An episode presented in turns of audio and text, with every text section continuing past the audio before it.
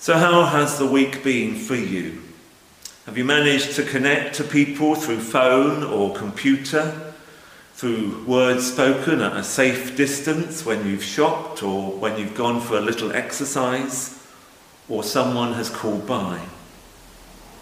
Have you connected through your own thoughts and memories, perhaps even through praying or keeping silence?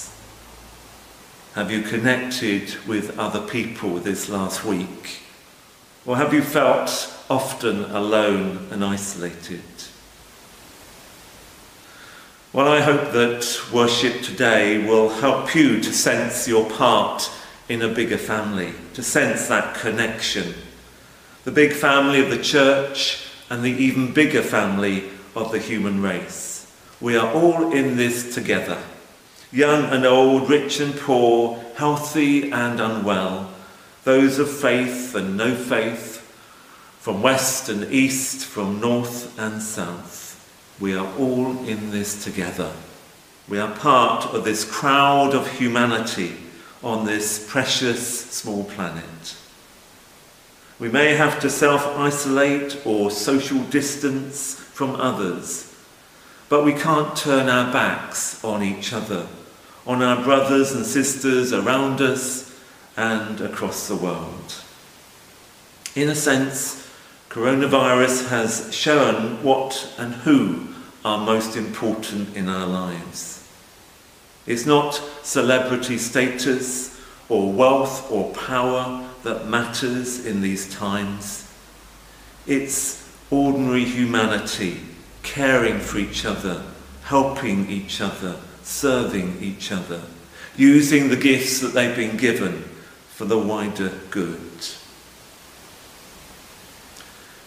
Today we remember a crowd of humanity jostling for places, climbing trees and cutting branches, rubbing up against each other as they try to cl- catch a glimpse of a man riding on a donkey, the prophet from Nazareth.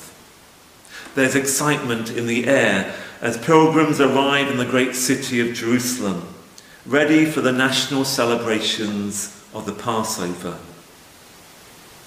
The city is crowded and noisy, and there's an air of excitement.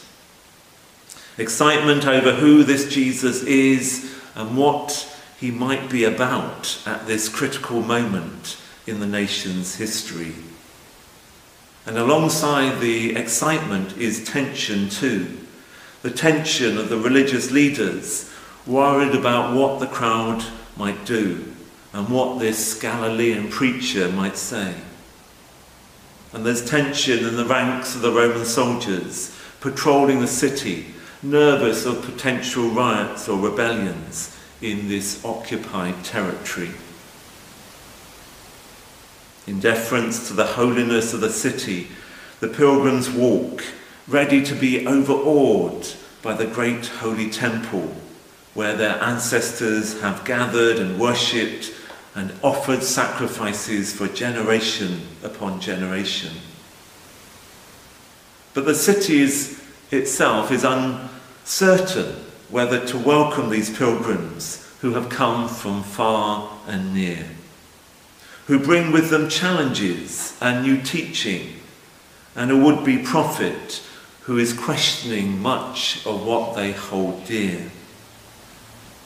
In the midst of that crowd comes Jesus riding on a donkey, ready to be acclaimed as King, as Son of David, as the one who comes in the name of God, and comes to reclaim the city for her Lord his acted out parable on that donkey is both full of humility and full of bravado.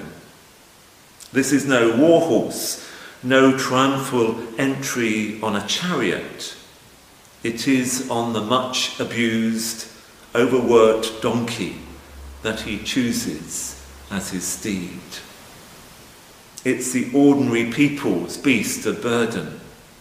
It would be like our Queen arriving at the Houses of Parliament in a reliant robin. There's an image of a different kind of king here. One coming in peace, not war, in gentleness and compassion, not violent power, in humility, not arrogant pride. But it's still the image of a king. There is bravado here, a very public challenge to the powers that be, the powers of the temple and the powers of Rome. Rather than humbly walking into the city, here is Jesus riding through its gates. Everyone recognizes the sign. The words of the prophet Zechariah come immediately into their minds, and the great psalm soon follows as the crowds shout out, Blessed is he who comes in the name of the Lord. Hosanna in the highest heaven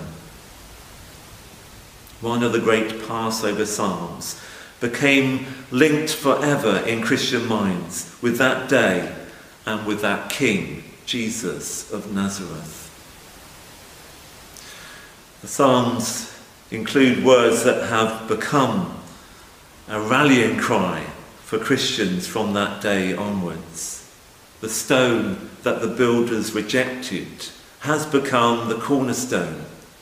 The Lord has done this and it is marvellous in our eyes. The love that Jesus offered on that day was rejected. The word of hope that he gave was silenced on a Roman cross. And yet it could never be silenced.